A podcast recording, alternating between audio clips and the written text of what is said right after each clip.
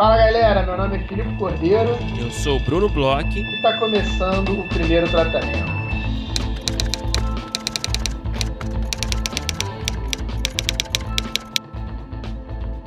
Fala, Brunão! Tudo bem? Olá, senhor Filipe Cordeiro, tudo bem comigo? Como você está? Como foi o seu carnaval?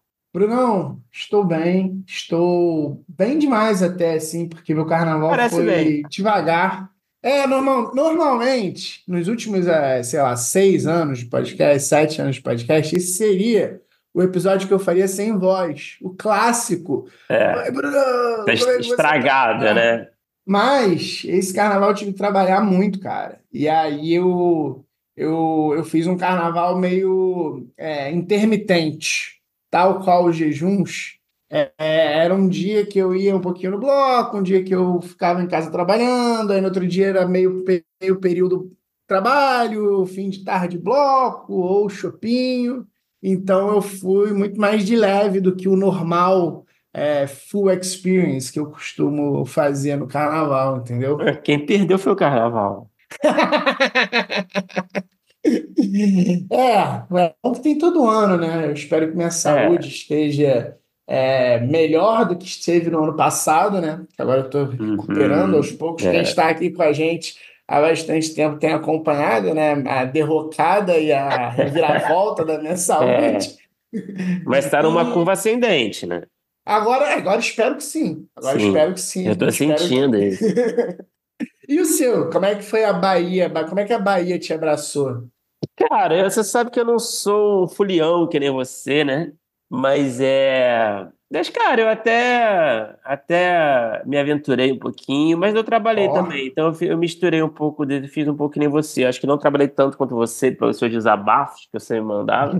Mas é, mas é um, é, é, às vezes é bom trabalhar num período assim, né? Tipo que não tem ninguém enchendo saco, sabe? para mim, é... pelo menos, não tem um e-mail para responder, não tem, então assim, tá, ninguém tá trabalhando, então eu posso meio que ficar com calma ali, fazer as coisas que eu preciso fazer, assim, no meu tempo. Então foi um pouco bom por por esse sentido e é isso, né? Também acabei aí nas festividades, né? mas não, então, mas é... tinha, né? É engraçado você falar isso, porque assim, é, é, esse lance do carnaval eu até adotei como estratégia um pouco, assim, porque eu tô com uns prazos, né, muito apertados e, e, e complexos, assim, grandes. E, e aí eu poderia é, ter, por exemplo, na sexta antes do carnaval, né, é, eu me, me dei a chance de não ficar trabalhando até, sei lá, tarde pra caramba, que talvez fosse ficar e na quinta e na sexta, depois do carnaval, ali quarta-feira de cinza, quinta, sexta, é, eu planejei trabalhar também um pouco menos. É, acabou que na quinta não deu tão certo, porque já uhum. começou, né? As outras, aí já voltou, né? Outras pessoas trabalhando começam a surgir perrengue. Mas mesmo assim, ao invés de eu de, de eu de repente trabalhar muito na sexta, antes do carnaval, na quinta e na sexta da semana, eu dei uma diluída, aproveitei um pouco para pegar um pouco disso, sabe? De conseguir, de repente, organizar melhor meu tempo, sem precisar responder, sem precisar horário e tal. E, e, é e até certo ponto funcionou. Mas é, é também, é compensação, tomou meu carnaval, né? E a gente ficou sem um episódio, né, durante o carnaval, né? A gente geralmente acaba não fazendo, né, como de costume, né, um episódio, porque é. ninguém tá nesse clima também, né? É... é, não, se tinha chance de eu não ter voz nesse aqui, nos últimos anos, no quarta-feira de cinzas, eu, aí não tinha voz mesmo. então a gente ficamos aí, né, é, ausentes na semana passada do podcast, então temos algumas novidades acumuladas, certo, Felipe? A gente, quem é apoiador para o tratamento, para Lorela, recebeu aí um e-mail é, nesses últimos, na última semana, né, com alguns descontos exclusivos que a gente tem o prazer de oferecer aí é, em parceria com, com, com, gente muito boa, gente muito querida, que a gente admira demais. É, o, os cursos do mar, né, muito além do roteiro, da Ana Abreu e da Ana Pacheco, por exemplo, é um desses, uma dessas iniciativas parceiras. A gente é, ficou feliz em oferecer aí desconto de 15% aí para o curso do o curso não tão rápido de argumento com a Ana Pacheco, o curso, de, uhum. o curso de criação de séries de não ficção, formatação de projetos com a Ana Abreu, É, o curso da Ana Abreu ainda está com as inscrições abertas, tá? Para você que está ouvindo agora no dia 21. É, tem tudo lá no Instagram do Mar, lá tem todas as informações dos cursos. E você que é apoiador, você tem desconto inserindo o código na hora de inscrever, um código especial que você recebeu por e-mail que a gente enviou. É, também a gente, porra, teve desconto do curso do Maurício Rios, está rolando ainda, na verdade, é, para os apoiadores. A gente também deu as instruções é, ali no e-mail, desconto de 10% para o curso A Lógica por Trás do Humor, que a gente já está cansado de falar aqui, né, Felipe? A gente, nós dois já fizemos esse curso algum tempo atrás. É um clássico, eu considero um curso clássico do nosso audiovisual, sabe? Especialmente da comédia. Eu acho que é um curso raríssimo, sabe? Que oferece muita, muita teoria mesmo, né? Muita questão técnica aí da escrita da comédia, escrita do humor. Então, eu acho que eu recomendo demais. É, e também a gente né, é, é, ofereceu aí, em parceria com a Roteiraria, primeiro a gente fez um sorteio no Instagram que bombou demais, de uma bolsa né, integral para o curso do Petri, né, o parceiro nosso, é, o Dirigindo as Palavras, a criação da imagem fílmica na escrita do roteiro. É, e também a gente até mandou no e-mail para todo mundo, né, que a gente estava sorteando uma bolsa de 30% de desconto para apoiadores, para quem tiver interesse. Então, o curso começa, se não me engano, dia 21 agora, hoje, né? Que você está ouvindo no, no, dia do lançamento do podcast. Enfim, alguns descontos que a gente pôde oferecer recentemente. A gente é, promete aí oferecer mais descontos, mais parcerias aí em breve vão, vão rolar, tenho certeza. E que mais a gente tem de recado, Felipe? Tem recado especial aí que eu sei que tem.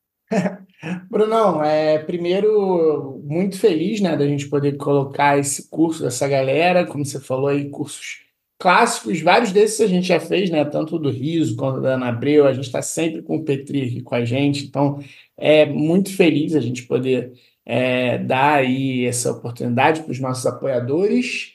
E, Brunão, a gente está chegando próximo aí da abertura das inscrições das rodadas de negócios. A gente sabe, a gente conhece bem né, nosso público, que é um evento aí aguardadíssimo pelos nossos ouvintes, pela galera que nos apoia, pela galera que chega nas rodadas. E a gente está naquela fase, né? Que são várias novidades. A gente está começando a soltar as informações. Então, hoje em dia, se você quiser entrar lá no nosso site, primeirotratamento.com.br, a página das rodadas de negócios ela já está no ar, já tem regulamento, já tem tudo passo a passo ali explicadinho como você pode fazer para se inscrever nas rodadas de negócios que vão abrir agora no início do mês de março, vão ficar o mês de março todo aberto. Esse ano a gente tem super novidades, né? A gente tem a primeira grande novidade que essa é a nossa quinta edição das rodadas de negócio e a gente, depois de alguns anos, a gente aumentou, a gente até dobrou aí o número de projetos que os autores podem colocar. Então, esse ano você vai poder escrever só um projeto. Se você quiser, você pode escrever dois projetos. Se você quiser, você pode escrever três projetos. Se você quiser, você vai poder escrever até quatro projetos na rodada. A gente, esse ano, vai ter uma linha né, de, de apoio pelo, pelo Orelo para cada um né, desses, é, dessas quantidades de, pro, de projetos. Então, vale a pena você dar uma olhada lá no site direitinho. E a gente começou também a anunciar os players, que eu sei que é uma coisa que a galera sempre fica muito, muito, muito, muito ansiosa e muito de olho. É, a gente tem, como acho que a gente falou aí nos dois últimos, é, nos dois últimos episódios, mas sempre vale falar, porque sempre chega gente nova, né? A gente tem um pouco de tudo nos players, a gente tem é, produtoras, a gente tem distribuidoras, a gente tem canais, a gente tem produtoras que são só focadas em podcast, a gente tem produtoras que é, trabalham com longa, com série, com documentário, com. É, é existe alguém para quase todos os tipos de projeto dentro das rodadas. Então, assim, a gente tem uma gama muito grande, a gente tem agências é, atrás de talentos, a gente tem aí é, até uma parceria super legal com a Mari Brasil. Falei, Brunão, conta um pouco do que a gente, a gente deve ter, sei lá. É, já, já dá para dizer, porque eu sei que a gente não. Tem várias coisas que a gente está conversando, que a gente vai falando, que a gente vai anunciando, mas já tem mais ou menos um número, porque eu sei que sempre chega é, produtora aí nos últimos dias. Você tem mais ou menos o um número de produtores que vão ter esse ano com a gente? Olha, Filipe, a gente tem, eu não tenho o número exato aqui comigo, mas a gente tem quase 40 players, vai, uhum. podemos dizer. É, de todos os tipos, como você bem disse agora.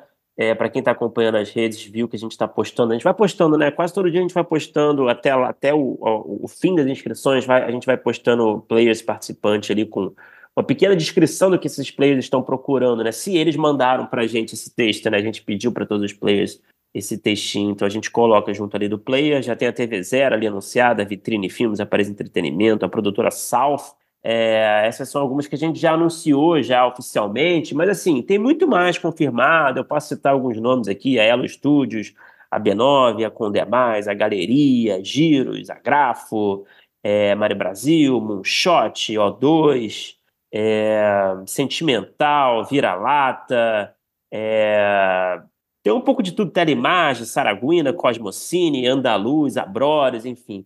É, tem um pouquinho de tudo aí, não vou dizer tudo aí para não perder a graça, e a gente também está esperando algumas confirmações.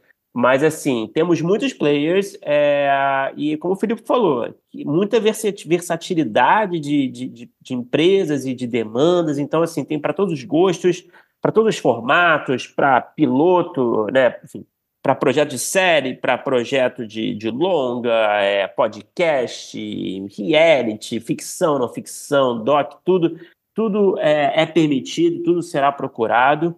É, e é isso. E assim, o esquema, o Felipe falou, né? A gente vai ter aí esse ano quatro categorias é, de apoios, né? Dependendo da quantidade de projetos é, que você quer submeter, até quatro projetos, né? De um até quatro projetos, como o Felipe falou.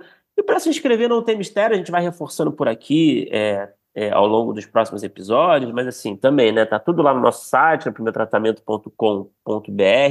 Tem lá a seção da rodada de negócios, com as informações, com, com regulamento e tudo mais.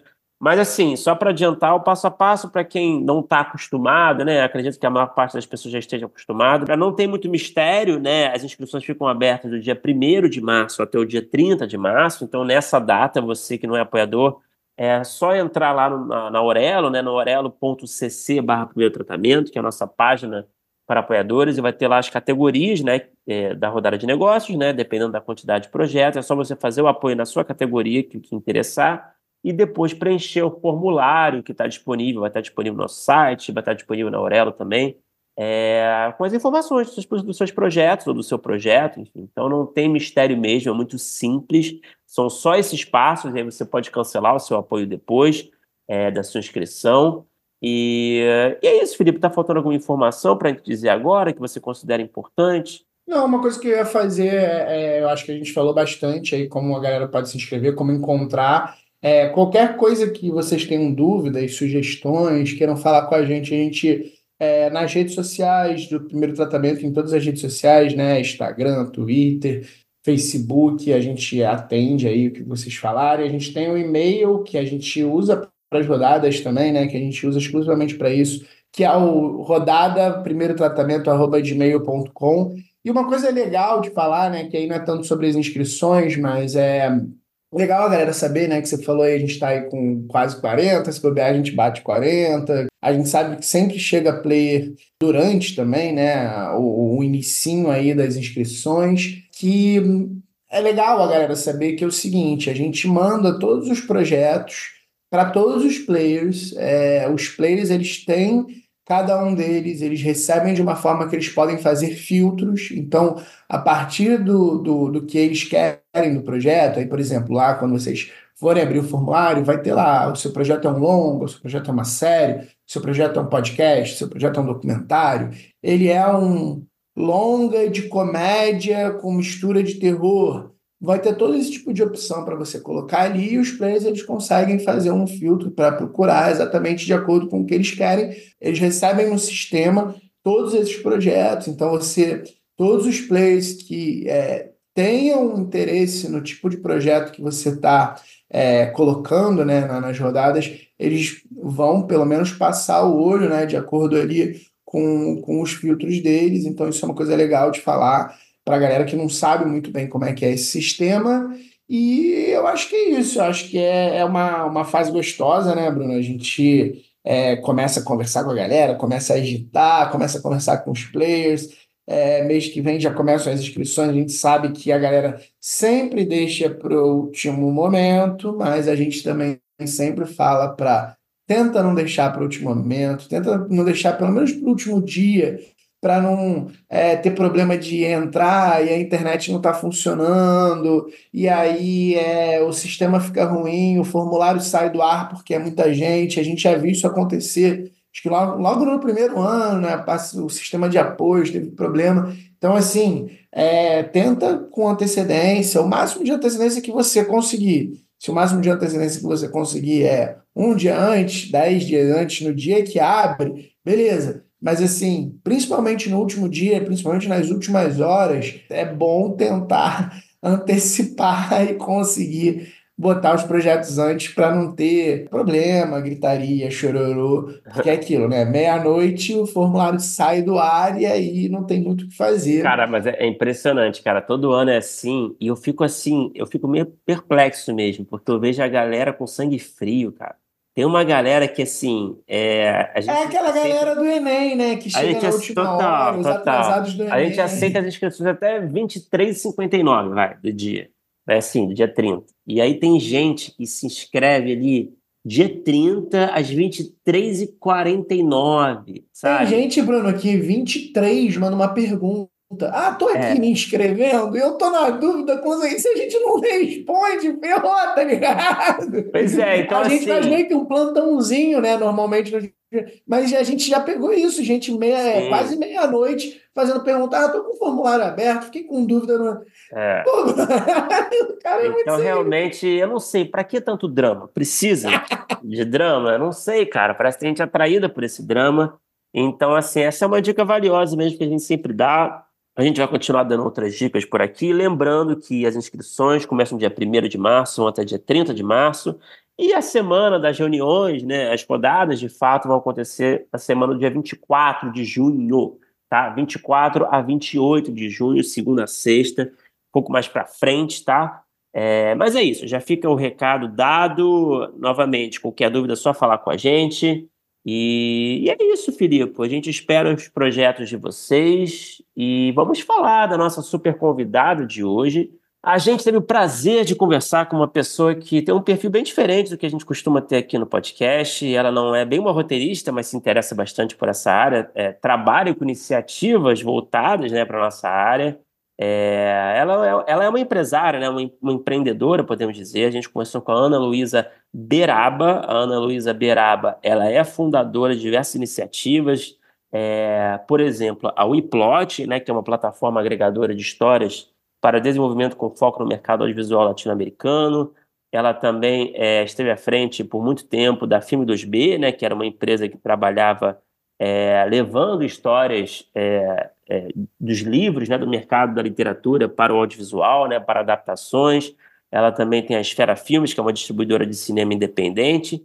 E a Ana, é, com a desenvolveu um laboratório chamado Minha Vida Dá um Filme, é, que trabalhou aí em forma de autoficção a história da vida real de 100 mulheres de oito países da América do Sul.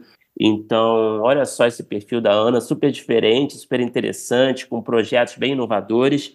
É, eu fiquei bastante curioso, cara, é, com essas iniciativas, fiquei com vontade de pesquisar mais sobre elas e, cara, foi um papo muito legal.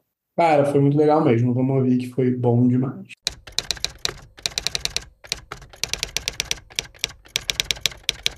Ana Luísa Berava, seja muito bem-vinda ao primeiro tratamento. Prazer falar contigo. Igualmente, super contente de estar aqui. É, Ana, é, vamos conversa, começar nosso papo falando um pouquinho do, do, começo da sua trajetória, né? Porque você tem uma trajetória muito única aí, né? Com vários. É, acho que você, assim, é uma empreendedora, né? Do audiovisual, né? Pode se dizer, né? Não sei se essa é a palavra ideal, acho que é, né? Que define melhor, é, com diversas iniciativas e tal. Mas eu acho legal a gente falar um pouquinho do começo, pelo que eu dei uma, uma pesquisada, né? Eu vi que você até estudou, a primeira coisa que você estudou foi história, né?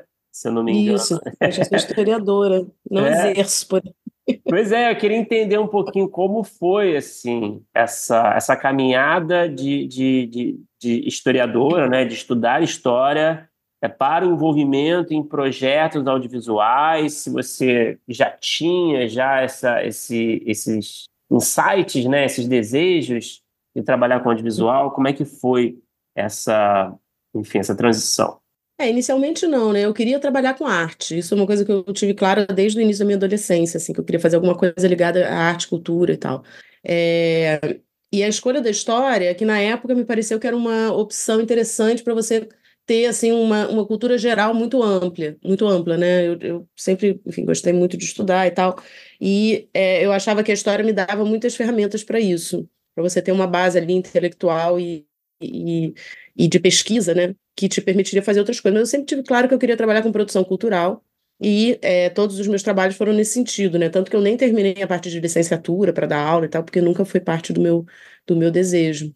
E aí o que aconteceu na faculdade foi que foi muito determinante, foi um divisor de águas na minha vida, foi o encontro com a América Latina, né? Que era um, um universo que era muito distante da minha vida até então, não tinha nenhuma relação é, nem pessoal, nem, nem profissional, e que, de repente, um dia deu aquele momento eureka que você fala assim, cara, mas como assim, né? A gente é, não conhece nada dos países que fazem fronteira com o Brasil, né? A gente vira as costas completamente, a gente está muito mais preocupado com os Estados Unidos, com a Europa, do que com esses países. Eu me surpreendi com a minha própria ignorância, né? Eu falo, gente, não sei nada.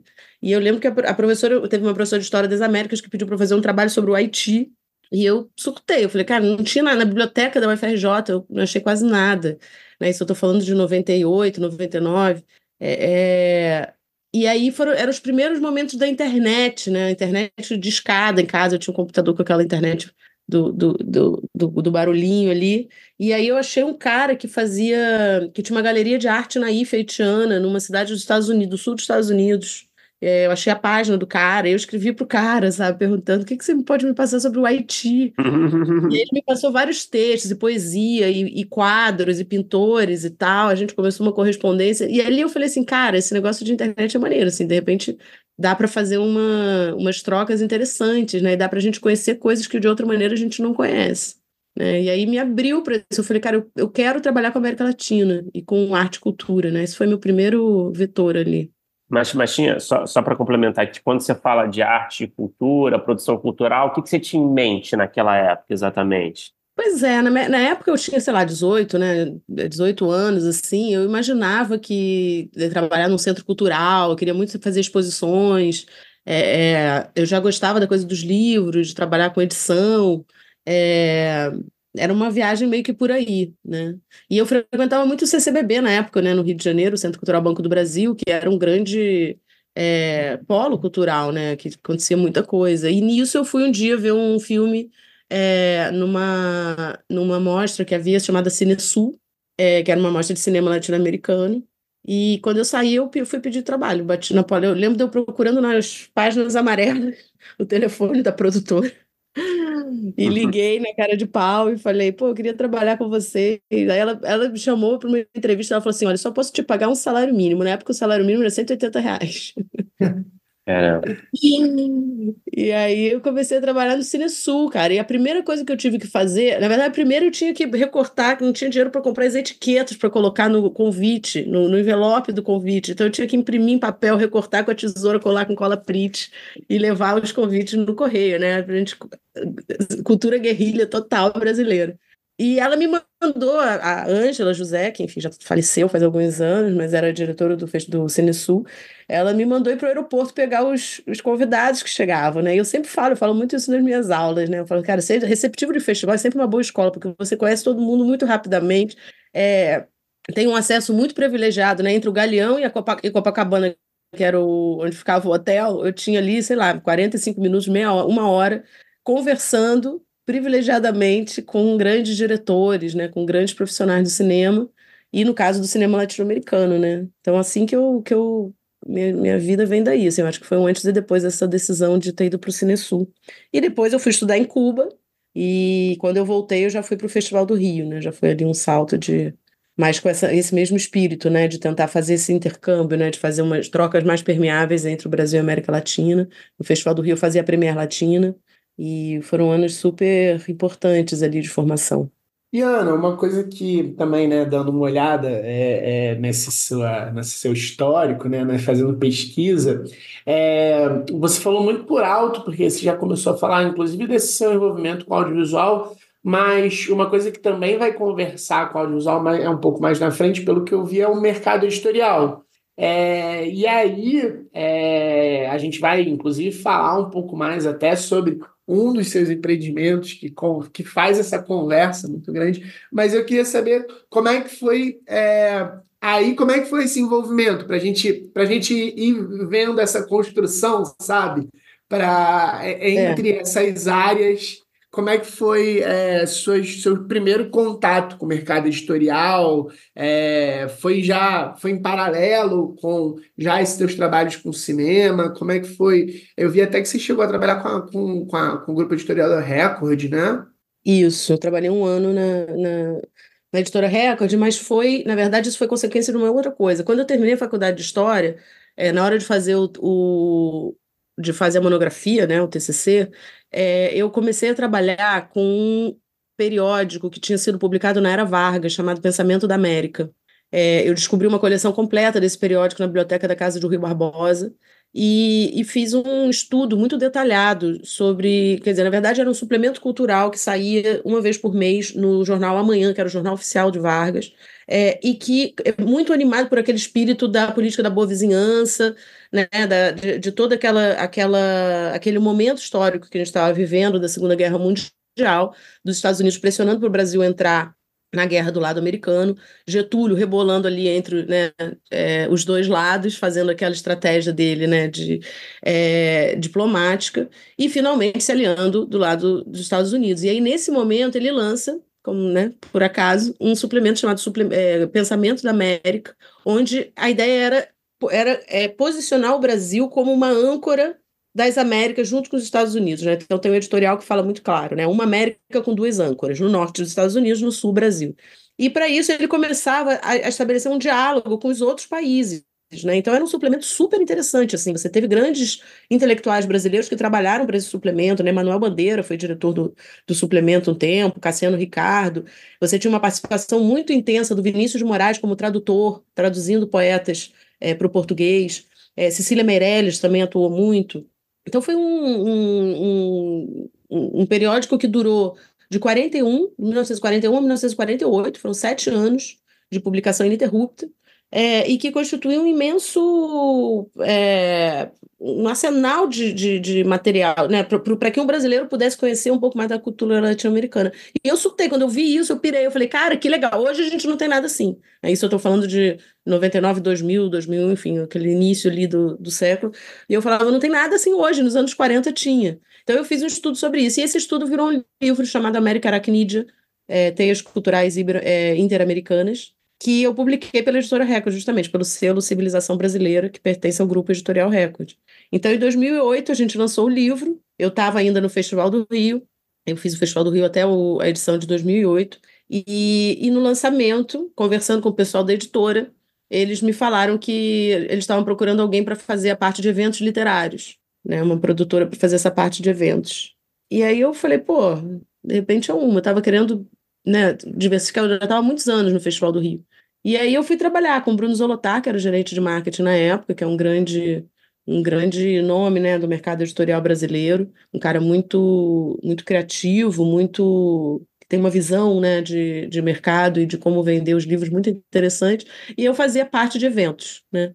É, e aí me abriu para esse mundo, cara. De repente eu, eu entrei num. Assim, eu que já tinha entendido a parte, né, de como é que funcionava o mercado audiovisual, já tinha essa bagagem de, de quase uma década, né, trabalhando em, em, festivais e tal, minha formação em Cuba, que eu fui para lá para estudar é, produção executiva e mercado internacional, né? Então, a coisa do, dos agentes de venda, né? De como é que funcionam as transações internacionais. Eu vinha desse, com essa formação e me deparei no mercado editorial com uma lógica muito parecida, né? São mercados muito irmãos, assim, que, que se que, que é, tem muitas semelhanças, mas que não conversam, né? Eram dois, duas bolhas, assim, dois mundos à parte. E foi muito interessante essa formação. Também foi um ano muito importante ali. Isso foi, tô falando de 2009, que eu trabalhei na Record. E, e de repente me deu, e assim, começou a acontecer muito espontaneamente. Alguns, alguns autores da Record, quando eu dizia que tinha trabalhado com cinema, falavam: pô, meu livro dá um filme, você não quer levar meu, minha história para alguma produtora, você não conhece nenhuma produtora. E por outro lado, quando eu falava com produtores que estavam numa editora, eu falava, pô, me manda livro, pelo favor, a gente está sempre procurando livro, pelo amor de Deus, me manda quando você tiver alguma coisa legal. E aí eu vi aí uma oportunidade e aí criei a Film to Be, né, que é justamente essa empresa que, que faz a, a ponte entre o mercado editorial e o mercado audiovisual. Existe até hoje, né? Não existe até hoje. Não existe mais? Ah, caramba. Não, a gente, na verdade, assim, a gente, eu, eu era sócio do Eduardo Sena, que é um advogado é, muito, muito conhecido por, nessa área de gestão de propriedade intelectual e direitos autorais, né, que atua aqui, aqui no Rio de Janeiro. É, e a gente era o braço de audiovisual da agência RIF, né? Então a gente tinha um grande catálogo para ser trabalhado. É, a gente atuou de 2012, que foi quando a gente oficializou a empresa e tal, e o Eduardo entrou como sócio, até é, até a pandemia. Na pandemia, a gente, enfim, porque minha vida também deu uma guinada para outro lado, o Eduardo também estava interessado em outras questões, e a gente optou por descontinuar uhum. é, a Film to Be como tal. Uhum. Agora, ainda falando um pouco sobre a Film to apesar de, de descontinuada, é, eu queria saber, a partir é, dessa sua experiência com a Film to que é, eu tenho a impressão, é, e aí você pode me corrigir também, que, é, de, de certa forma, não só de certa forma assim, mas eu fico com a impressão que foi algo que é, foi meio que precursor de alguns outros movimentos. É, a gente tem aí depois o, o, Rodrigo Teixeira, que é um grande player né, é, do mercado, que se notabilizou muito por ser essa pessoa que foi atrás de propriedade intelectual, de livros. A gente tem hoje em dia no Rio 2C é, é, um, pitching só de mercados editoriais visando serem é, é, é, produzidos em outras mídias.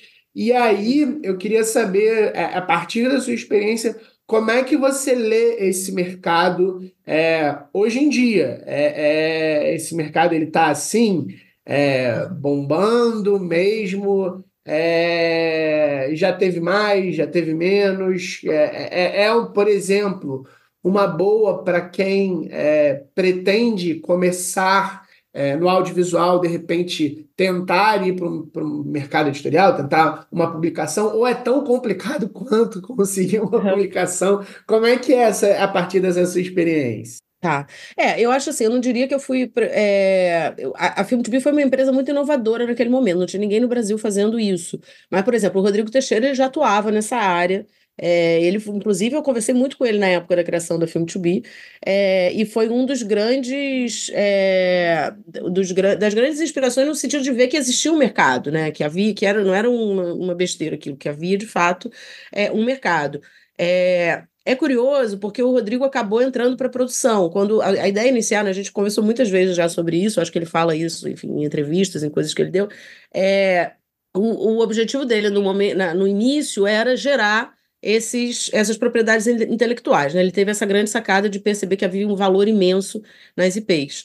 É, mas ele não tinha o intuito de produzir, né? E ele acabou tendo que começar a produzir para poder é, fazer aquelas IPs é, render, o que é um dilema é, eterno nosso, né? Assim, quem trabalha com isso está tá sempre nessa nessa fronteira ali, né? Produzo ou não produzo. Eu me resisto a isso até hoje, embora tenha também uma série de é, pressões para que eu, que eu me lance na produção. Mas eu acho que quando a gente começou era mato, né? Era realmente uma coisa muito incipiente. As próprias produtoras é, entendiam direito qual seria o modelo de negócios, né? A gente inovou muito no, no, no modelo da negociação, né? no formato de, dos contratos, dos, dos, termos de negociação. Acho que isso foi uma contribuição muito importante para da Film to Be para o mercado. É, mas era, era, não tinha nada, a gente meio que teve que inventar a roda ali. E, e a gente passou, eu vi acontecendo várias mudanças significativas no mercado, né? Então, por exemplo, quando eu comecei a trabalhar é, comecei a fazer o scout né, de livros que pudessem é, ter potencial de adaptação. A, a minha, o meu primeiro é, alvo foram romances, por exemplo, romances para virarem é, é, longa-metragens, né? E já no final, ali nos últimos anos que eu estava trabalhando com a Lúcia de forma muito intensa, e a gente já está falando de quando entraram né, as plataformas, de que, de que né, depois da, da lei dos, dos canais também, que se intensificou a procura por canais de televisão, é, o romance era a coisa que menos, menos se procurava, né? A gente vendia muito mais é, os baseados em fatos reais, né? As grandes investigações jornalísticas, é, e muito voltada para a ideia da série, né? Então, já nesse, nessa trajetória, a gente já viu essa mudança muito grande no cinema nacional, né? E que, e que reflete nisso. É, nos, nos últimos anos, assim, eu sei porque eu, enfim, tenho um contato muito é, afetivo e carinhoso com a Lúcia Riff até hoje, acho que é uma, uma referência é, super importante nesse mercado. E eu sei que é, a venda de, de ativos pela, pela agência continua muito vigorosa, né? É, eu não, não participo mais disso porque eu fui justamente é, fazer, né, montar o e-plot fora do Brasil, a gente pode falar disso daqui a pouco, mas é, eu sei que continua um mercado muito aquecido, né? Às vezes eu tenho saudade, tenho vontade de voltar, mas eu acho que eu fui por um caminho legal também. E sobre essa última pergunta que o, o Filipe fez, que eu fiquei curioso também, é, sobre as, o que, que você se acredita que é uma boa possibilidade aí é, para roteiristas, talvez ao invés de. Porque a gente sabe como é difícil. Aliás, tudo é difícil, né? Em qualquer área, né? É Mas assim, no audiovisual parece que é mais difícil que qualquer coisa, né? A gente, não sei se é porque a gente está dentro desse mundo, né? Mas para o roteirista, sei lá, criar, fazer a sua Bíblia e seu criar seu projeto de série, levar para o mercado, esse projeto ser realizado, assim, é realmente precisa de alguns milagres, né? Você uhum. acha que é, talvez buscar uma realização mais, mais assim acessível, né? De é, talvez escrever um romance, por exemplo, ou, é, e, e, e, eu volto a pergunta: é acessível? É, é como também, se fosse fácil escrever um é. romance. Pois é, mas não é, é fácil escrever um romance. Não, com certeza não. Mas em termos assim, imagine que você escreva, né? Você torná-lo real, né? Concreto como projeto, né? Porque é isso, né? Na literatura é, o, o acaba sendo o fim, né? É, no roteiro, na verdade, é, é o meio, né? Tipo assim, não é o, o resultado final, né? Você quer é o. Verdade. Então, você acha que é um caminho viável, assim, que é para o roteirista considerar, talvez, é, buscar é, eu, esse material? Eu, eu, eu, acho que não vale, não dá para forçar muita barra, né? Eu acho que assim, tem um monte de depende nesse caminho aí, né? Como muito, muita coisa no nosso meio tá cheio de depende, né?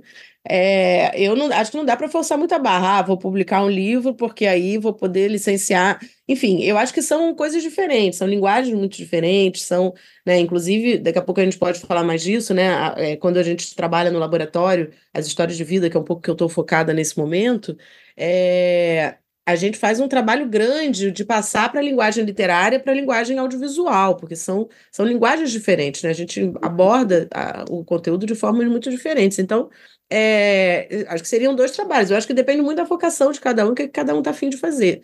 O que eu acho é que hoje em dia você tem uma série de ferramentas que poucos anos atrás não existiam, que te facilita é, por exemplo, publicar um, um, roteiro ou, uma, ou uma, um, um, argumento, né? A gente trabalha muito com, com, com, o conceito do argumento, né? Com o formato do argumento. É, então, de transformar o seu roteiro num grande argumento e, de repente, fazer um e-book ou fazer alguma coisa digital que te permita ter aquilo de uma maneira um pouco mais organizada, registrada, é, de repente, fazer teste de audiência, né? Através de, é, de venda nas, nas plataformas e tal, enfim. É, isso eu acho que pode, que é uma, uma brincadeira legal de se fazer e que eu acho que soma, porque se um cara, né, a gente já viu várias vezes, pessoas que é, ou que escrevem blog, ou que faz fanfic, ou que faz, né, coisas assim, e que isso funciona como um teste de público, né? Agora, o cara faz, forçar a barra para publicar um livro, ele vai ter dois trabalhos, né? O, o, o mundo do mercado editorial também não é um mercado fácil, também é um mercado muito fechado. É, não, não é verdade que é mais rápido, embora pareça, né? Por todas as razões a gente possa pensar isso. Mas eu me lembro quando eu trabalhava na Record, a gente tinha reuniões de produção, é, que é isso eu estou falando, era do ano 2008, e, e se falava assim: ah, para junho, esse aqui vai para junho de, sei lá, 2012, sei lá, era uma coisa assim, com uma, uma antecipação imensa, né? Os calendários editoriais. É, porque eles lidam com muito mais volumes do que o, uhum. mundo do cinema, né? Se produz muito mais livros do que filmes, então é, a coisa do volume não são calendários fáceis também, né? Não são. É, então, para entrar no esquema das grandes editoras e tal, eu acho que é um pouco complicado, ao menos que você já tenha uma coisa muito pronta, né? Que, que tenha é, organicamente né, nascido dessa maneira. Mas, se não, caso contrário, eu iria para uma coisa mais independente, né? Buscar alguma editora independente, alguma editora de book, pensar alguma coisa mais digital, entrar de repente nessas plataformas, né? Tipo o Wattpad ou, ou algumas que você consegue é, é, contar a história e ter um retorno mais imediato do público, porque eu acho que a questão do formato, mais do que para chegar no, no, no, produtor, né, vamos dizer, que vai produzir aquilo, eu acho que o mais importante do, do, do formato é você ter validação de audiência, né? Você ter pessoas lendo, comentando, curtindo, compartilhando, enfim, um esquema meio redes sociais, que aí você. Aí isso vai ter peso na hora de você chegar no produtor e falar, ó, oh, minha, uhum. minha, história foi lida por, né, sei lá, 2 milhões de pessoas no Wattpad. Ah, bom, então a gente está falando de uma história que é já isso tem. que torna a propriedade valiosa. Sim. Exatamente. Mas eu acho que publicar por publicar, eu não, não, não sei se é uma boa ideia, porque eu acho que vai, você vai ter o dobro de trabalho para um resultado incerto, né? Muito risco. Sem dúvida. É, e aí eu queria saber também, é que você já começou a citar, um pouco é, da Wiplot, é, como, como nasce, é, qual, qual é, porque assim, eu acho que desde o início da, da nossa conversa, é, ali em determinado momento pareceu que houve uma, uma escalada bem natural, assim, de se se envolvendo numa área, numa outra, olhando para o mercado e, e, e, fazendo essas coisas conversarem. Aí eu fico curioso para saber como é que vem a origem do iPlot. É, é, em paralelo à Film to Be, eu tinha também uma distribuidora de filmes, né, Esfera Filmes, que justamente tinha esse foco na, no cinema latino-americano. Quer dizer, eu continuava com esse, com esse interesse, porque a coisa dos livros era uma coisa muito no mercado brasileiro, né? Era, era li, livros de autores brasileiros para produtores brasileiros, né? Eu não, tinha, eu não tinha muito alcance internacional com a Film to Be. E isso, de certa maneira, me, é, me nutria através da Esfera Filmes, que era essa distribuidora, que não era só, a gente fez muito filme europeu também, enfim, asiático e tal, mas o, o, o meu xodó, vamos dizer assim, o meu menino, a minha menina dos olhos era o cinema latino. A gente lançou mais de 60 filmes no Brasil, é, e, e, era um trabalho que me dava muito, muito orgulho, assim, muita me preenchia, sabe, de uma maneira muito legal, porque eu, eu, eu conseguia manter esse pé na América Latina, né, que era sempre esse esforço que eu sempre tentei conciliar várias coisas que eu gostava, e uma delas, sem dúvida, é a questão da, da relação com a América Latina. E aí, em algum momento, é, na Film to Be, eu tinha uma crise pessoal que era a seguinte: eu não conseguia dar conta de ler todos os livros da agência RIF era humanamente impossível, assim. A gente fez várias tentativas de catalogação, de, de transformar. Imagina, na verdade, eu estava tentando construir uma big data sem ter as ferramentas para isso, entendeu? Eu estava tentando fazer uma, uma base de dados é, na unha, né? De maneira muito rudimentar ali, né? Então, um pouco a WePlot ela nasce desse, desse desespero de falar assim, cara, eu preciso colocar tecnologia nisso, entendeu? Eu, preciso. É, é, eu lembro várias vezes eu conversando com a Lúcia Riff falando para ela assim, Lúcia, eu tenho certeza que tem ouro no seu acervo. Que no, porque os livros que a gente movimentava no mercado eram os lançamentos, os últimos lançamentos, ou então algum clássico, alguma coisa é, que estava ali muito na ordem do dia, né? Mas ela tinha, uma vez eu fiz um levantamento, ela tinha mais de 11 mil é, títulos de ficção no catálogo, né, dos grandes autores brasileiros. Então, assim, cara, com certeza tem ouro aí, a gente não tá achando, não tá vendo e não tem como ver, assim, um cérebro humano não tem como fazer isso. A gente precisa de máquina, né? a gente precisa de tecnologia para fazer essa varredura e detectar onde é que está o ouro. Né? Então, toda a minha inspiração da Film to Be veio, eh, da WePlot, veio desse desejo muito genuíno de querer devorar o acervo da Lucia Riff e processar isso de alguma maneira que pudesse me indicar ali dentro onde é que tem um grande filme, né? É, e era muito frustrante não ter esse, essa capacidade, sabe? A gente estava sempre ali com dois, com, sei lá, dez títulos né, ativos, vamos dizer assim. É, e eu sabia que tinha muito mais. E aí, é, é, por conta da distribuição, num dos mercados que eu fui, eu conheci uma, uma produtora colombiana que tinha um, um projeto mais ou menos parecido. Ela também fazia questão de scout, ela trabalhava mais com roteiro do que com livro. É, e a gente começou a falar de fazer uma plataforma latino-americana que fosse um hub de histórias, né, e que a gente pudesse usar inteligência artificial para processar é, toda aquela toda aquela coisa. Mas assim, tam, de novo, era mato, né? É, é, enfim, a inteligência artificial estava muito longe do é nosso isso? do nosso alcance. Não, isso eu estou falando de 2018, 2019. Tá. É, e aí a gente a gente criou o WePlot, em princípio era eu e ela, né, era Brasil e Colômbia com, com a ideia de trabalhar no mercado latino-americano geral, incluindo o Brasil, né? É, e que a WePlot fosse ser um hub de pessoas que têm histórias para contar, né? Não importa se fosse um autor de um livro publicado, um roteirista com um roteiro escrito, é, ou qualquer outra pessoa que tivesse algum outro tipo de história, né? É, jornalistas também tinham um foco grande né, em, em, em investiga né, jornalismo investigativo. E é, a gente começou a procurar e a gente acabou ganhando um fundo da Agência Nacional de Inovação do Uruguai, que tinha na época um projeto chamado Projeto, Projeto Uruguai, que era para atrair empreendedores de outros países para se instalar no Uruguai, né, para fazer o seu, o seu empreendimento no Uruguai. E a gente ganhou isso em, no início de 2020. Eu cheguei, me mudei para Montevideo em fevereiro, final de fevereiro.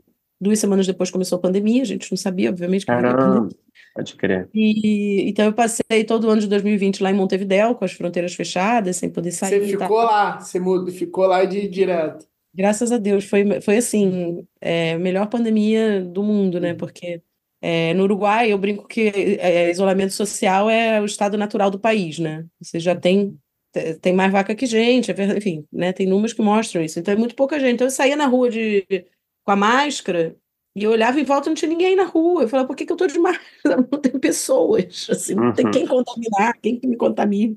Então foi uma, uma pandemia é, é, muito, muito feliz nesse aspecto. É, e, aí, e aí a gente deu todo o gás assim, para desenvolver o plot aproveitou, né? Mas como momento. é que funciona, desculpa, Ana, a, o iPlot? Porque é uma, é uma, plataforma, isso? É uma plataforma que Sim. as pessoas. A plataforma já foi várias coisas. A iPlot já foi várias coisas. Tá.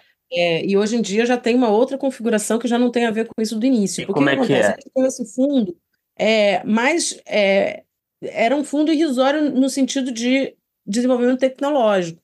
É, era, era loucura pensar que com, com aqueles recursos a gente ia conseguir de fato montar uma plataforma tecnológica sem ter um sócio tecnológico, que aí eu acho que isso é um grande é, debate também, né? De como é que é, de casar né, as, as, é, os anseios do nosso universo com os anseios de uma galera que quem está fazendo tecnologia está trabalhando nas fintechs, na, na, nas grandes empresas que e a galera que entra muito nova já com salários muito altos, né? Então é um, é um, um, um desafio enorme. É outro mundo, né? É. é outro planeta. Então a gente ganhou, a gente depois ganhou a Startup Chile, que é a maior aceleradora de startups da América Latina, que é super prestigiada e tal. Eu fui, aí eu me mudei para Santiago, fui morar no Chile para ter ali a, a, ajuda deles. E a gente acabou chegando a, a gente chegou a fazer um, um, um protótipo de uma plataforma que hoje em dia não está mais é, ativa, porque enfim, é, não, não, era, não, não era isso que ia solucionar o problema. É, eu cheguei a fazer um MBA em inteligência artificial para negócios, para entender como é que eu podia usar ferramentas de inteligência artificial para fazer a questão da curadoria, né? Eu acho que o conceito-chave em tudo isso é curadoria. Eu queria.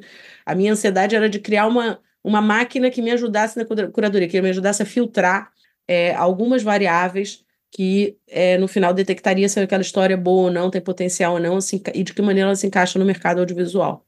Né? Eu acho que todo o projeto da WePlot foi, foi esse. E aí aconteceu uma coisa muito curiosa, que nos testes que a gente estava fazendo através dessas aceleradoras de startup, a gente começou a perceber que o que mais chegava, e aí eu já estou falando de mundo, né, de pessoas comuns do mundo, assim, né, sem nenhum tipo de recorte é, para pessoas do nosso, do, do, do, nosso setor audiovisual. Não estou falando de roteirista, estou falando de pessoas comuns, né? É, começar, começou a chegar uma demanda enorme de pessoas querendo contar suas histórias de vida. E isso foi muito orgânico, foi muito espontâneo, né? E, e foi muito bonito da maneira como aconteceu, porque a gente recebia muitas, é, é, é, muitas pessoas dizendo assim, cara, eu quero contar minha história. E a pandemia, eu acho que acentuou um pouco isso, né? Eu quero contar a história da minha mãe, eu quero contar a história dos meus avós. É, e eu fiquei muito tocada com essas coisas de de vida. E comecei, as pessoas assim, em cinco minutos me falavam alguma coisa, que eu falava assim, cara, isso é um filme, cara, é sensacional. Eu comecei a achar premissas muito boas né, nessas histórias reais. E aí eu comecei a querer desenvolver mais isso. E aí no, em 2022 eu me separei da minha sócia colombiana, porque a gente tinha interesses é, um pouco diferentes nesse sentido. Ela, ela continua trabalhando muito mais a parte de roteiro já escrito, e eu me é, voltei para esse conceito de histórias de vida que eu acho um barato e, e criei o laboratório Minha Vida Dá um Filme, que é o próximo capítulo. É, não, eu, eu queria te perguntar que você estava falando lá desde é, a, o, embrião ali da Wayplot, você falou um pouco sobre isso, né? De, de pessoas com histórias, e, e aí eu até, é, por conta né, do laboratório, eu ia te perguntar se desde o início quando estava falando ali, já, já era o seu foco sempre foi é, histórias reais, pelo que eu estou entendendo já desde lá de trás, assim, era tipo, é, a partir de histórias biográficas ou matérias, você falou até de jornalistas, sempre foi mais o seu foco, que aí a gente já começa a conversar também sobre é, é, a ideia do laboratório. Isso sempre foi um lugar é. que você olhou com mais carinho, quando você a, até a plataforma, essa inteligência artificial era para achar é, esse tipo de história já? Não, não necessariamente. Não necessariamente. Eu, eu, na época da editora, por exemplo, eu focava muito em ficção. Né? Eu, eu, uhum. eu, eu tive um momento ali de, de flerte com a, com a ficção nacional muito forte, assim. É, e acreditava muito nisso. Mas, assim, o próprio mercado foi, foi marcando essa passagem para o Baseados em Fatos Reais, é, que, obviamente, é uma coisa que me interessa e que eu acho muito interessante. Eu fui me dando conta que, na verdade, é, as melhores histórias, né, aquela coisa da arte imita vida, é, as melhores histórias vinham dessa, desse balaio. E as melhores no sentido assim de, mais, de, de histórias muito originais, muito fortes, muito potentes pro, pro, pro né? Quando eu falo de potência, eu falo é, na sua possibilidade de se adaptar ao formato audiovisual. É, e aí teve um fato no meio disso tudo que foi o Laboratório de Narrativas Negras que eu fiz com a Globo e com a Flup em 2017 né, que foi o primeiro, a primeira edição do, labora, do Laboratório de Narrativas Negras que existe até hoje.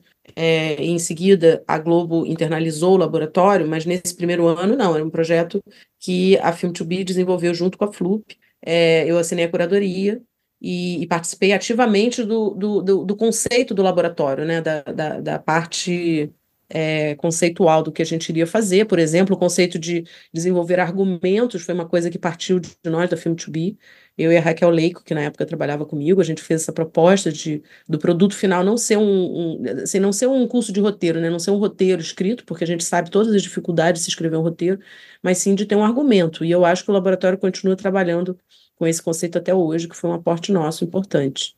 É, e esse laboratório, primeiro laboratório foi, foi incrível, né? De lá saiu muitas, muitas, muitos roteiristas que estão no mercado até hoje, né? A Cleissa, que vocês entrevistaram, né? A Renata Sofia, Mariana Jaspe, uma galera peso pesado que que está no mercado e, e que está mudando a cara do audiovisual brasileiro. Isso que é o mais lindo, né? Eu acho que esse projeto da, do, do, do desse primeiro laboratório foi muito importante de ver como podia, como é uma coisa tão concreta, né? Como, como traz mudanças é, tão concretas, não, não para a vida das pessoas que participam, mas também para a cara do audiovisual, né? Então foi, foi muito emocionante, assim, de, de ver, né? O Estevão Ribeiro também participou dele. Era, era uma galera muito boa, assim, uma turma muito pe peso pesado ali. Desculpa, você concluir, Ana, desculpa, eu te interrompi. Não, e aí, aí eu acho que assim, o que, o que eu vivi dentro desse, dessa primeira edição desse laboratório é, de narrativas negras, né? É, é que eu comecei a perceber que muitas pessoas. Era um laboratório que não tinha nada a ver com história de vida, tá? Não era baseado em fatos era qualquer história. É, inclusive, tinham várias que eram é, é, distópicas, é, afrofuturistas, enfim, tinha, era totalmente aberto para ficção. Mas eu comecei a perceber que tinha muita gente que trazia histórias de vida, né? Que se inspiravam é, ou na sua própria história, ou na história do irmão, ou na história dos avós, né, da migração dos avós, da, né, o irmão que se envolveu no tráfico e acabou assassinado.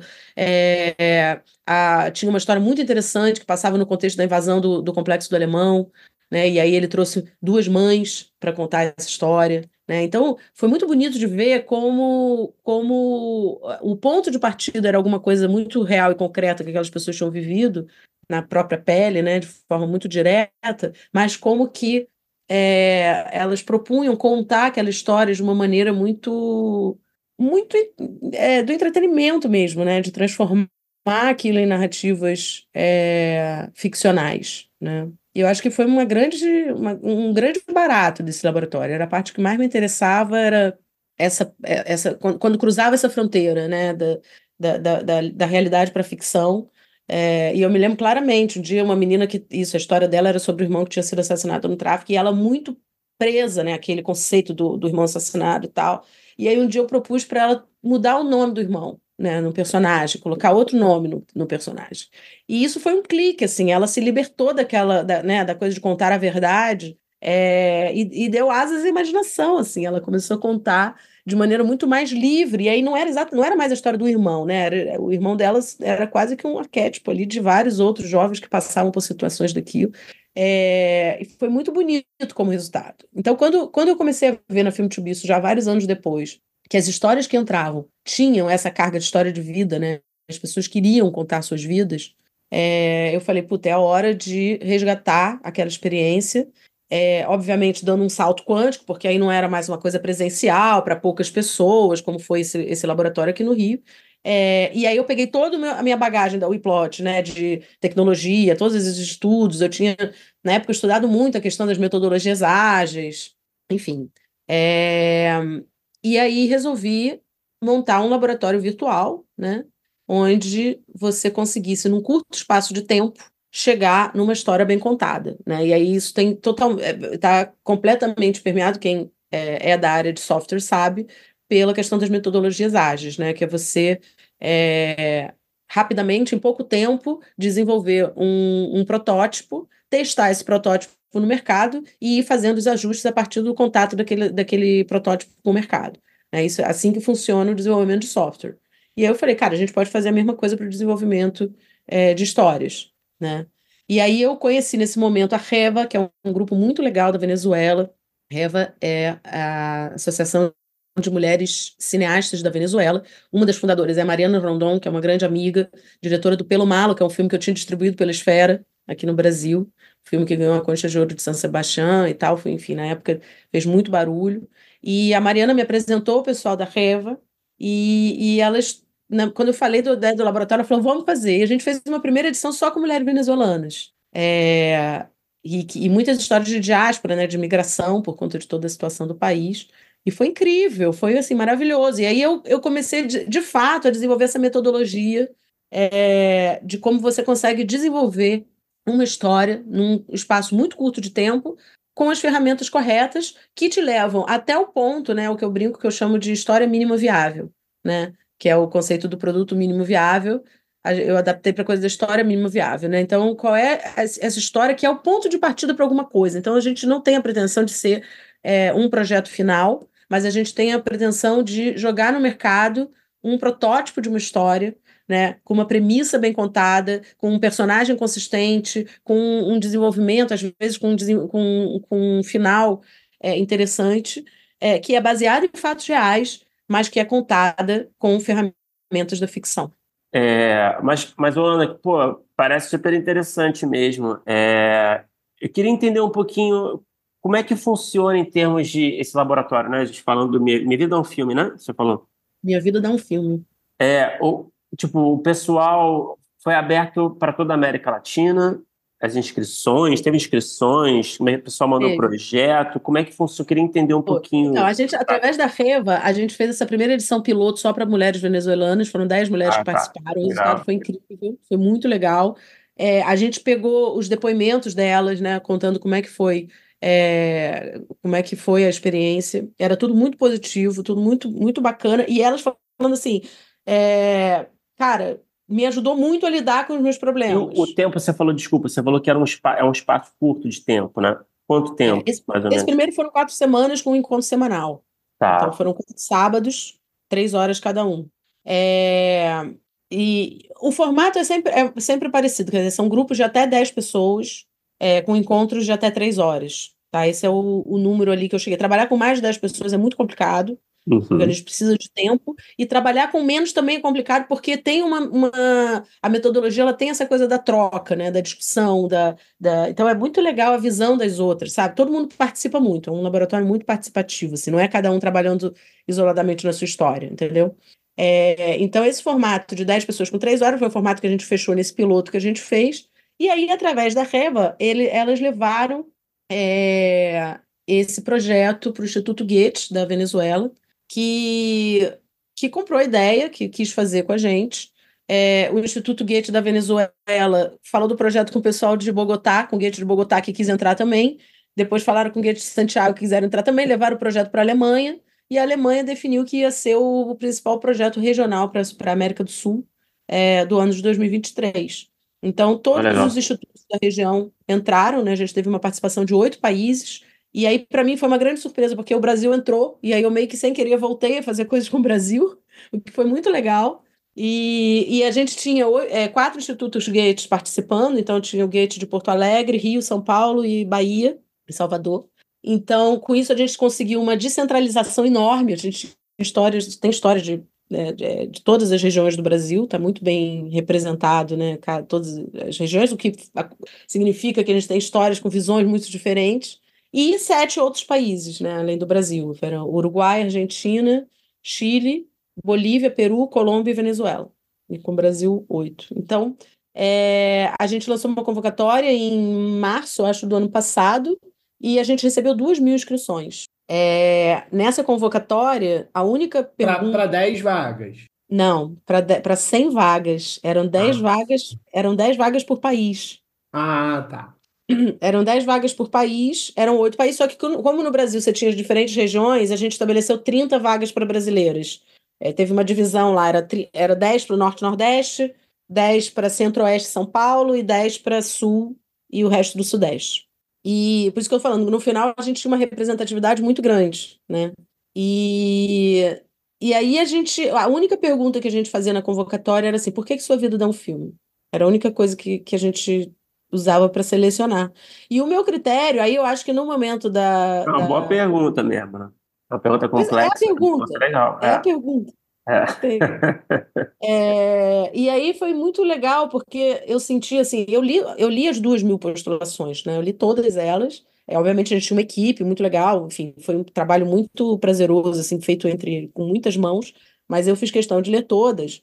É, e aí eu sinto que voltou, assim, toda, toda a minha experiência é, com festivais de cinema, com distribuição, com scout de livros, com que, que no final das contas tudo isso é curadoria, né? Tudo isso que a gente está falando, a gente volta na porta da curadoria, é, que é o nome, é o nome do trabalho, né? Eu faço isso, eu faço curadoria de histórias, né? Eu, é, eu fiz em, em, de cinema, eu fiz na distribuição e é, eu fiz com, com o projeto lá dos livros, né? E agora eu estou fazendo curadoria de pessoas, né? De histórias de pessoas com vidas extraordinárias, né? E eu acho isso muito legal. É, que não são necessariamente, né? Não são necessariamente escritoras, roteiristas. Elas têm perfis diversos. Né? Tinha algumas uhum. que já tinham alguma experiência com escrita, mas assim, a minoria absoluta. Não, uhum. é, é, legal pra caramba. Pelo contrário, a gente tinha pessoas do, assim, o leque é gigante, sabe? Tinha pessoas que. Precisa ter uma ideia. A gente Obviamente, né, eu, eu tenho essa, também isso no meu DNA, além da coisa da América Latina, eu tenho muito no meu DNA a questão da diversidade, da inclusão, né, de você buscar histórias em lugares que, em geral, não se tem histórias, né. É... Então, o nosso foco o tempo inteiro da convocatória foi, foi um pouco nisso, assim, de descentralizar, de buscar nos... E, cara, veio gente do, de cada canto que você fala, meu Deus do céu, como é que, como é que elas souberam disso, entendeu? Como é que chegou até elas essa, essa convocatória? Porque é, por exemplo, a quantidade de mulheres indígenas que se inscreveram foi enorme. A gente tinha 23 mulheres, das 100, 23 eram de origem indígena. É, e algumas, né? E aí, quando a gente fala da América Latina, a questão indígena é muito voltada né, ali para pro, os Andes, né? Para as Quechuas, Aimaras, é, os Mapuches no, no, no sul do, do, do, Chile, na Patagônia Argentina. A gente teve vários Mapuches participando. É, e a gente teve, por exemplo, é, duas participantes, uma Quechua e uma Aymara, que não falavam, que assim, falavam espanhol com dificuldade, entendeu? E que não, e que não tinha nenhuma é, é, intimidade com a tecnologia para estar tá fazendo aquilo online entendeu? E, porque é, é um laboratório exigente, tem muitas tarefas, tem muita, e eu uso muitas ferramentas de, né, é, é, ferramentas visuais, de, de, né, de, de para organizar a estrutura da história. A gente trabalha com muito quadro branco, com muita é, coisa assim. E sim, eram pessoas que mal falavam espanhol, que, que moravam assim num, num pueblo perdido dos Andes, sabe? Com muito pouca tecnologia, que se conectava através do celular da neta, que que não tinha crédito, que não sabe? Foi assim um desafio enorme. E todas elas fizeram assim. Todo mundo chegou até o final, todo mundo contou suas histórias. E a gente teve seis pessoas que desistiram. Das 100, apenas seis. Foi uma perda de 6%. É muito pouco. É muito pouco. É, e foi um processo assim que estava todo mundo cada vez mais envolvido, cada vez mais, sabe? E a coisa disso, de você trabalhar em grupo. Então, as mulheres se se ajudarem, se, se né, é, é, é, ao você escutar a história da outra, como é que você modifica a sua própria história, né? É, então, as dinâmicas são todas muito coletivas nesse sentido, né? Porque eu acho que não é só você fazer um trabalho, eu falo desde o primeiro dia, né? Eu não faço terapia, não sou terapeuta, não tenho diploma para isso, não é meu objetivo, não me interessa, enfim, fazer, ser terapeuta de ninguém. É, mas todas elas no final falavam: pô, você falou que não era terapia, mas sim, foi terapia, foi terapêutico, não sei o quê. Porque não tem jeito, é meter o dedo na ferida, né? O laboratório sempre tem esse momento, né? Que é... Sempre tem um momento de terapia, né? e quando ele está falando de história de vida, imagina. É, mas porque tinha momentos muito. A primeira, o laboratório, assim, ele está estruturado em três etapas, né? Tu, tudo nesse projeto é muito é, baseado na jornada do herói, né? Então você tem, é, porque incrivelmente é o que acontece, né? Você está lá na sua vida é, cotidiana e de repente você recebe o, famoso chamado da aventura, que é alguém falando por que, que sua vida dá um filme, né? E aí você você se lança na aventura, encontra com o mentor, que é o, né, o espaço do laboratório, e começa um processo de grandes desafios e obstáculos, e, né, e, e vai. É, é, ser, enfim, o, o, segundo ato é sempre o mais difícil, né? E é o, o, o ato que a gente justamente trabalha em estrutura. Então, o meu primeiro ato do laboratório é deixar elas falarem, deixar elas colocarem para fora, juntar informação, eu entender né, tudo que tem ali, o que, que tem por trás, não sei o quê até o, o nosso primeiro ponto de virada, que é quando a gente bate o martelo no recorte que a gente vai contar, né? Então, não é, não é a história linear, né? A nascer, é curioso, porque 90% das, das mulheres começam contando suas histórias com o seu nascimento, né? Eu nasci, não sei aonde, parará, aí vai a infância, estudo, não sei o quê, parará, parará, aí casei, tive filho, parará, parará. É, e eu justamente vou desmontando isso, né? Porque algumas histórias a questão do nascimento é super relevante, para outras é completamente irrelevante, né? Então, qual é esse recorte? Como é que a gente, ah, né? Aí volta a questão da curadoria. Como é que a gente vai selecionar os momentos essenciais é, para que aquilo seja uma boa narrativa? Porque tinha algumas mulheres que elas entraram, quer dizer, eu quando estava fazendo a seleção das duas mil para escolher as 100, é, o meu maior critério eram boas premissas, entendeu? Eu queria uma boa premissa. Né? Eu não queria uma mais uma história sobre alguma coisa. Eu queria alguma história, uma história que tivesse alguma coisa tão é, relevante como ponto de partida, que mesmo que a história em si não se sustentasse, é, a gente poderia levantar ela com a ficção. Né? Então eu sempre falo que a ficção para mim é uma ferramenta, né? Eu brincava assim, vamos fazer um curativo de ficção aqui. Então quando, quando a realidade não dava conta, a gente punha um band-aidzinho ali de ficção para ajeitar, né? É... E foi muito legal, funcionou muito. Elas, elas super entraram. E, pô, tô falando de um grupo enorme de mulheres, né? 100 mulheres é muita mulher junta. E, e elas toparam muito o desafio, sabe? Foi muito bonito de ver, assim. E você falou no, também em um determinado momento sobre é, esse objetivo final, né? Desse é, produto, né? Esse, como, é, como é que você chama? Você falou um termo interessante, tipo, um mínimo produto é, viável. História mínima viável história mínima viável. É, e o, o, que, que é essa história mínima viável? É um, é um argumento? É uma sinopse é. bem trabalhada? Vocês fazem uma apresentação? Como é, como é que. De onde sai né, desse, dessas histórias para onde chega? Isso, esse é o final do nosso terceiro ato, né? E, e a seguir cenas dos próximos capítulos, porque é, a gente, no, no segundo ato, né, que é quando a gente, a gente bateu o martelo na história que a gente quer contar, e aí a gente começa a trabalhar a estrutura, como é que a gente vai estruturar essa história, né? E aí, no caso do Laboratório do Gate, como era um projeto muito grande, é, a gente convidou é, 15 mentoras, 15, 15 roteiristas, é, mulheres, todas mulheres. Isso foi outra coisa bonita desse laboratório, né? Um projeto só de mulheres, é, toda a equipe era composta por mulheres. É, e a gente convidou 15 mentoras. É, Também de toda a América Latina. Toda a América Latina. Tinha, tinha é, Argentina, México. Aí outros países que não estavam como, como participantes do laboratório. Tinha gente do México, tinha uma mentora de, de Cuba, a diretora do, do, do, curso de roteiro da Escola de Cuba foi uma mentora excelente, foi muito legal. É, Colômbia, Venezuela, Brasil, tinha várias. É, da Argentina, acho que já falei, do Chile tinha. E, e foi muito lindo de ver. Tinha uma espanhola também. E foi muito bacana, assim, esse, essa aproximação da mentor, né, das mentoras com, com, com as histórias. É, mas elas pegaram as histórias ainda muito cruas. A gente tinha acabado de bater o martelo. Beleza, então a história é essa. Vai vir daqui até aqui. Como é que a gente vai estruturar isso? Então, com as mentoras, elas foram trabalhando É, todas as histórias estão estruturadas em três atos, isso faz parte dessa metodologia, porque a gente, a gente quer uma história bem contada e a gente não está chegando na história final, né? Como eu disse, é um protótipo de uma história. Então não tem que inventar a roda na forma de contar.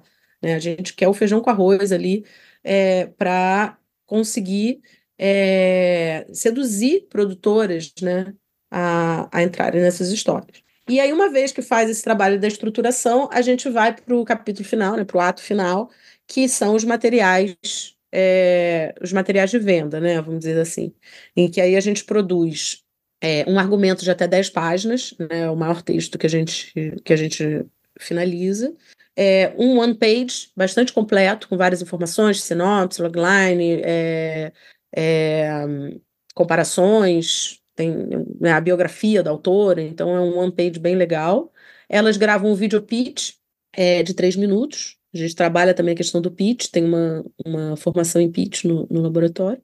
E é, a gente faz uma simulação de um cartaz, um possível cartaz do filme, com frase, com crítica, não sei o que, é muito legal. Também um momento bem é, divertido e que, que permite essa roupagem final, né? Você, você começar a vislumbrar é, alguma coisa. E aí termina o laboratório com a entrega desses materiais, né? Essa é a nossa recompensa final.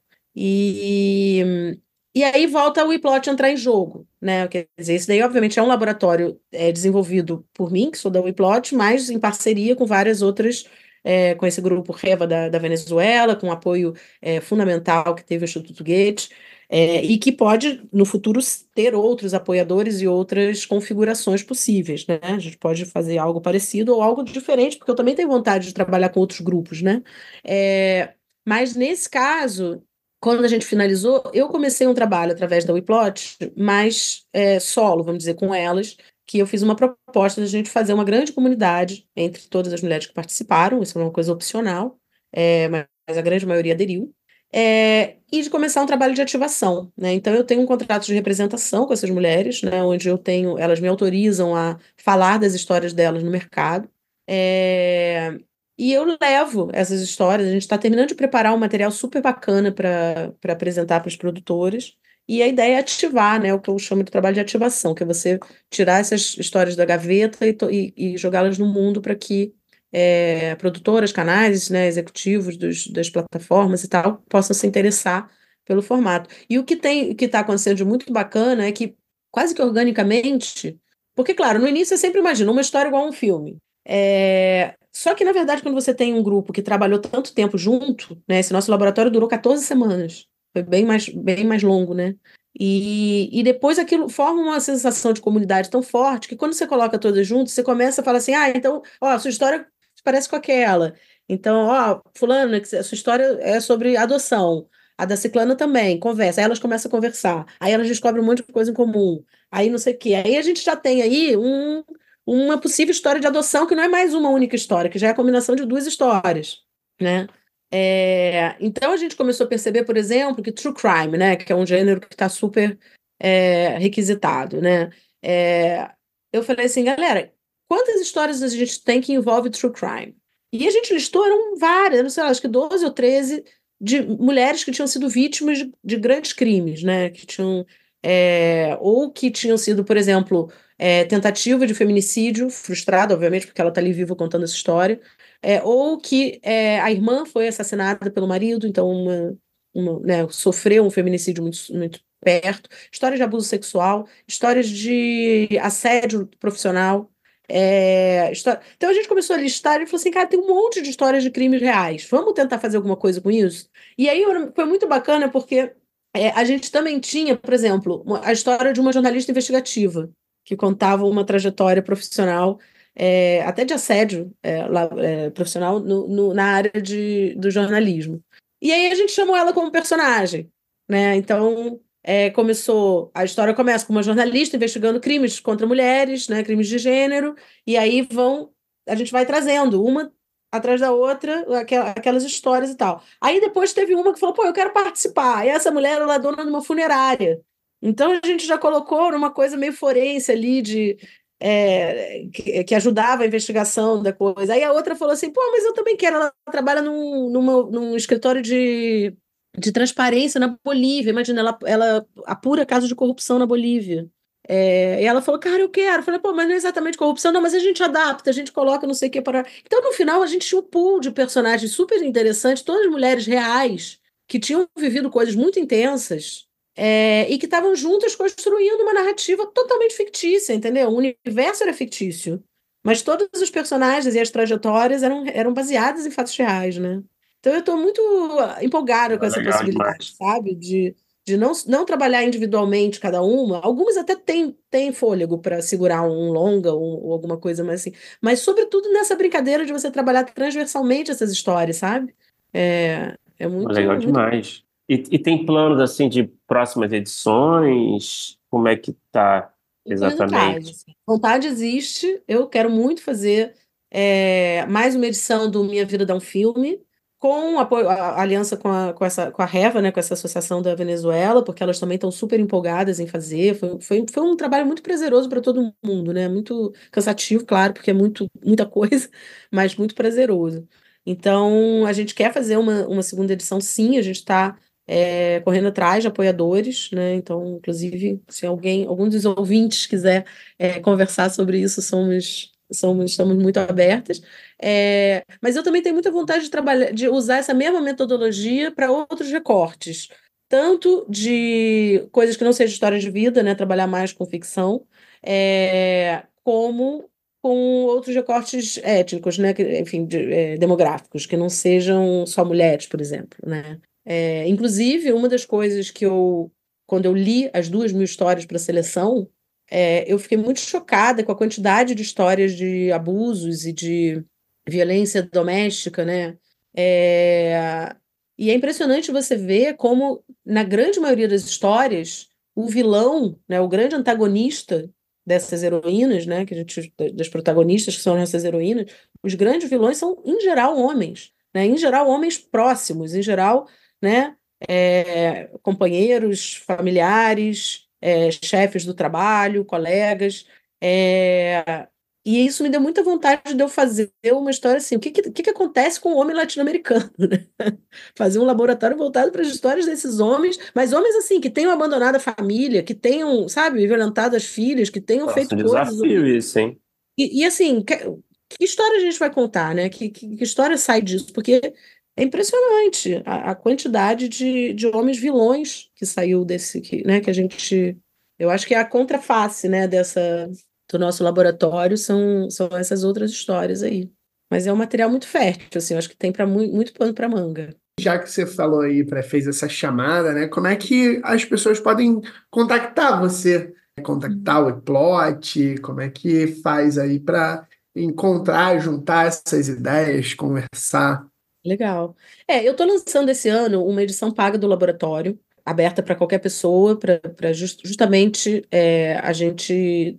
É, assim, eu tenho muito. Eu, eu gosto muito de trabalhar com a ideia de laboratório como algo em construção, né? Um laboratório que, que eu também estou experimentando, formato e tal. Então, eu quero muito é, fazer edições mais curtas, mais rápidas, para é, para poder continuar testando. Então a gente está trabalhando para lançar em março uma primeira, uma primeira edição paga. Ia ser agora em janeiro, mas por razões pessoais, por conta desse, desse problema de, de conexão que eu tive, eu acabei cancelando porque eu não ia dar conta de fazer é, com uma conexão tão estável. Mas é, a gente vai lançar em março e não, eu estou lançando uma página, estou terminando de montar uma página, gente, que sofrimento, né? Essas coisas de. Ai, eu quero só ficar nas histórias, eu não quero ter que montar página. Mas eu tô. Vai é. sair, vai sair se Deus quiser. E, e o nosso e-mail, que é o iplotlab.gmail.com e nas redes sociais também, arroba wiplot e arroba wiplot.br, que é para eu acabei criando essa, essa pata brasileira ali para dar conta das, da, dessa atuação no Brasil, né? Eu queria muito ter uma coisa só bilíngue, eu acredito muito nisso, né? É, os problemas são os mesmos, as histórias são muito parecidas e a gente acabou tendo que separar os grupos entre quem falava espanhol e quem falava português. E eu pedi para fazer, foi uma coisa que funcionou muito legal. É, eu falei assim: vamos fazer um momento em que todo mundo se reúna e que a gente não precisa falar dessa história, que a gente possa bater papo, falar de qualquer outra coisa, porque eu acredito muito nessa aproximação afetiva, né? Nesse, é, quanto mais à vontade você se sente no grupo, mais você é, solta a sua história, né? Mais você E aí a gente criou os espaços da Quinta Casual, que era uma espécie de um happy hour que a gente fazia, onde toda a mulherada se conectava junta. E era muito lindo você ver brasileiras e, e, e as latino-americanas tentando se conversar entre si, se entendendo e rindo juntas e, e compartilhando né, as coisas que elas tinham em comum. Eu ia apresentando, falando assim, ó, oh, fulana, essa história dialoga com a dela. Ó, oh, depois você podia não sei o quê. Então, isso gerou esse sentimento de comunidade muito grande, né? Que, é, que eu acho que é a coisa mais valiosa que a gente tem, assim. É... E é isso. O... Agora o próximo passo, né, que é uma coisa que vocês perguntaram lá atrás, é... eu estou trabalhando nessa ativação. É... Vou estar tá aqui no Brasil esse mês de fevereiro e quero muito conversar com, com produtores do Rio São Paulo, de outros lugares, para apresentar esses projetos e a gente vê o formato, né? Que formato que a gente consegue trabalhar, sempre zelando pelos direitos autorais da, da, da, da pessoa, né? Isso é uma coisa que é um, um ponto muito importante para mim. É, a, o laboratório, obviamente, não fica com os direitos de nada, né? Os direitos são delas. A gente faz uma formação em direitos autorais com elas, para elas entenderem o que, que significa isso, né? Para elas saberem o valor da propriedade intelectual. É, e para explicar um pouco como se dão as negociações, porque a gente sabe também que não são negociações fáceis, não são negociações rápidas. Né? Então, tem um momento zen budista ali que a gente tem que fazer o on três vezes. É, é assim com todo mundo, né? Os maiores autores de livro passam por isso, então, nesse caso também. É, mas eu acredito muito, eu acho que é muito legal a abertura delas para a gente pensar em formatos novos, né? Então, uma das coisas, por exemplo, que surgiu é da ideia de talvez é, não trabalhar só com audiovisual, né? Mas trabalhar também, por exemplo, com formato podcast, né? Isso é uma coisa que eu estou é, super interessada, já conversei com algumas pessoas desse meio, é, porque o, o próprio podcast funciona como um protótipo, né? De você ver que história pode ter potencial para chegar no, no cinema, né? Ou na televisão. Então, um, mercado editorial também a gente já teve é, uma primeira conversa de pensar em, em, publicar coleções sobre essas histórias. Então, eu acho que são muitos caminhos assim que se desenham. É muito, é muito material, é muito fértil tudo, sabe? E dá para e elas são muito empolgadas, assim, estão muito abertas com, muito com a motivação de inspirar outras mulheres, né? Tem muitas histórias assim inspiradoras de mulheres que passaram por situações muito difíceis, que deram a volta por cima e que agora querem alertar, inspirar, motivar outras mulheres que estejam passando por aquilo a deixar de passar, né? É, nem tudo é drama, a gente tem todos os gêneros, a gente teve várias comédias muito legais, a gente teve muitas histórias de suspense, muitas histórias de é, ficção científica não tantas, né, mas com inspirações assim mais fantásticas. É, tivemos, tivemos terror também. Então foi, quanto a gênero, é bem diverso, que é muito legal.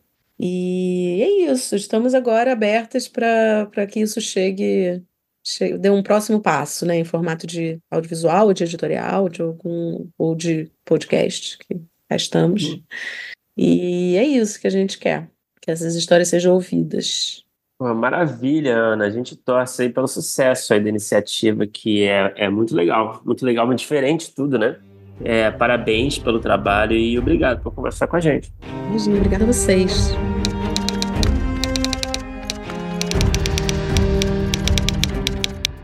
Opa, chegou até aqui? Muito obrigado por escutar. Conheça a nossa campanha de apoio na Aurelo em escute.orelo.audio barra primeiro tratamento. Por lá você pode ganhar recompensas exclusivas e nos ajudar a continuar conversando com os nossos roteiristas favoritos. Tem dicas, comentários ou sugestões? Fala com a gente pelas nossas redes sociais e não se esqueça de assinar o feed do primeiro tratamento pela Aurelo. Até a próxima!